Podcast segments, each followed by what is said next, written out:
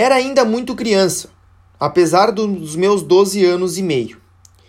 Lembro-me de minha satisfação quando punha as lindas fitas azuis de anil, que titia me dera para os cabelos. Lembra-me também de ter confessado em Trovle, até essa alegria infantil, que pareceu-me pecado. Uma tarde fiz uma experiência que me surpreendeu bastante. Maria Guerin, que vivia quase sempre adoentada, choramingava de vez em quando. Titia então fazia-lhe carícias, dizia-lhe os nomes mais afetuosos, e minha querida priminha nem por isso parava de dizer, toda lacrimosa, que estava com dor de cabeça. Ora, eu, que quase todos os dias também tinha dor de cabeça e nunca me queixava, quis uma tarde imitar Maria. Senti, pois, a obrigação de choramingar numa poltrona ao canto da sala. Joana e titia logo se aproximaram de mim, perguntando-me o que tinha. Respondi igual a Maria: estou com dor de cabeça. Parece que não me saí bem no modo de queixar-me, pois nunca pude convencê-las de ter sido dor de cabeça que me fizera chorar. Em vez de me afagarem, falaram comigo como se fala com gente grande. De sua parte, Joana me censurou por não confiar bastante na titia, por julgar que eu estava às voltas com algum escrúpulo de consciência. Afinal, aprendi à própria custa, tomando a firme resolução de não imitar mais os outros, e entendi a fábula do asno e o cachorrinho.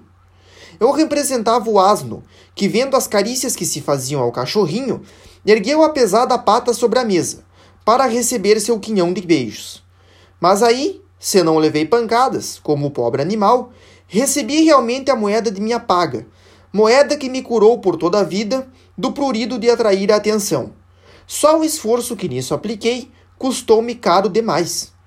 No ano seguinte, que era o da partida de minha querida madrinha, titia ainda me convidou, mas desta vez a mim sozinha. Mas tão desambientada fiquei que ao cabo de dois ou três dias adoeci, e foi preciso que me fizessem voltar para Lisieux. Minha doença, que temiam como grave, não passava de uma nostalgia dos Buissonets. Mal pus os pés ali, voltou à saúde, e a essa criança ia o bom Deus arrebatar-lhe o único apoio que aprendia à vida. Logo que soube da resolução de Maria, resolvi não mais procurar nenhum prazer na terra. Depois que saí do pensionato, alojei-me no antigo gabinete de pintura de Paulina e arrumei-o a meu gosto. Era um verdadeiro bazar, um aglomerado de coisas piedosas e curiosidades, uma jardineira e um viveiro de passarinhos.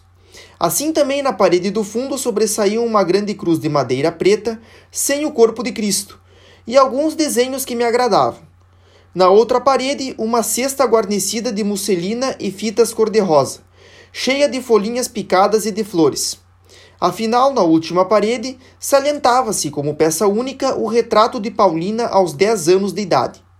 Debaixo do retrato conservava eu uma mesa onde se achava uma grande gaiola, que comportava grande número de passarinhos, cujos melodiosos trinados atordoava a cabeça dos visitantes, mas não a de sua jovem proprietária, que lhes tinha grande afeição.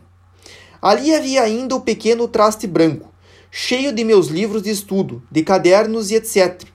Em cima do traste estava colocada uma estátua da Santíssima Virgem, com vasos sempre providos de flores naturais com castiçais. Em derredor havia uma multidão de estatuetas de santos e santas, certinhos feitos de conchas, caixa de cartolina e etcétera. Afinal, minha jardineira ficava suspensa diante da janela, onde eu cultivava vasos de flores, os mais raros que podia encontrar. No interior do meu museu havia ainda uma jardineira, sobre a qual punha minha planta predileta. Diante da janela, minha mesa coberta com um tapete verde, e sobre esse tapete coloquei no meio uma ampulheta, uma estatueta de São José, um porta-relógio, corbelhas para flores, um tinteiro e etcétera. Algumas cadeiras mancas e a fascinante caminha de boneca, caminha de boneca de Paulina completavam todo o meu mobiliário.